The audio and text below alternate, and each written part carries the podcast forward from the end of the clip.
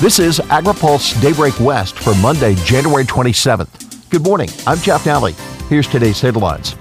Progress on glyphosate settlement, a California carbon farming market, and farmers want energy independence. Bayer agrees to trial delay amid settlement optimism.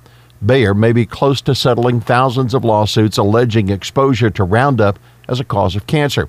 The company agreed to delay a trial due to start Friday in state court in St. Louis in order to provide room for the parties to continue the mediation process in good faith under the auspices of Ken Feinberg, a mediator appointed by a federal judge in California.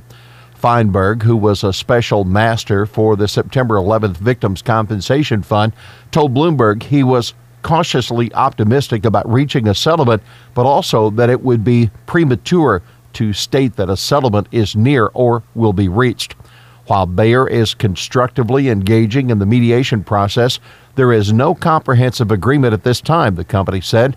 There also is no certainty or timetable for a comprehensive resolution. News reports have put that figure for a settlement between 8 and 10 billion dollars. CDFA considers a carbon farming market.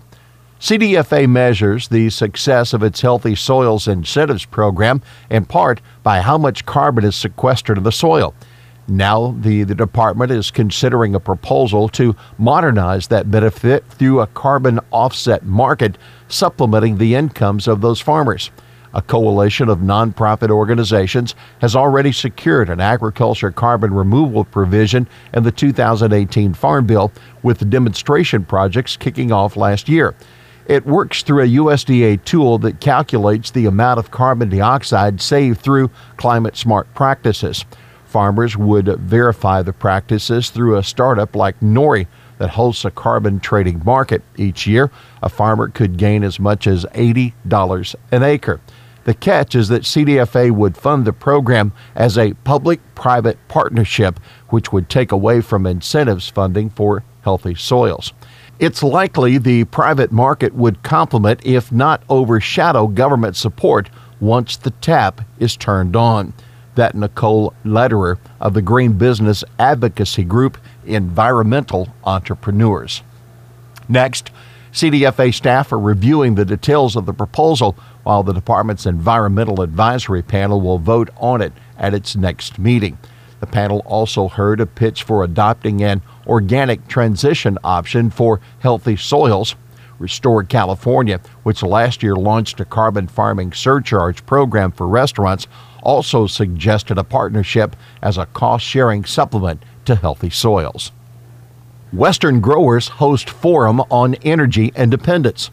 In the last year, growers and food processors have faced a steep rise in energy uncertainty with several power shutoffs, historic fire seasons that bankrupted PG&E, and rate increases of 20% of the utility service area, that according to Western growers. The trade group is now hosting its first Salinas Valley Energy Forum today, offering farmers options for energy independence. The forum will feature a panel of experts representing energy developers, a USDA energy coordinator, a local farm bureau, and an electrical manufacturing company. Attention turns back to USMCA this week. Wednesday, another big day for the U.S. Mexico Canada agreement. President Donald Trump will sign the agreement's implementing bill at a ceremony that day, according to White House officials. In the meantime, in Canada, Prime Minister Justin Trudeau is expected to unveil his country's implementing bill for USMCA. Trudeau drew applause from Canada's Liberal members last week when he told them that in the new session of the Canadian Parliament, the very first priority will be moving forward on the ratification of the new NAFTA. For more on what will be happening this week, read our Washington Week Ahead at agripulse.com. Positive signs for EU US trade pact.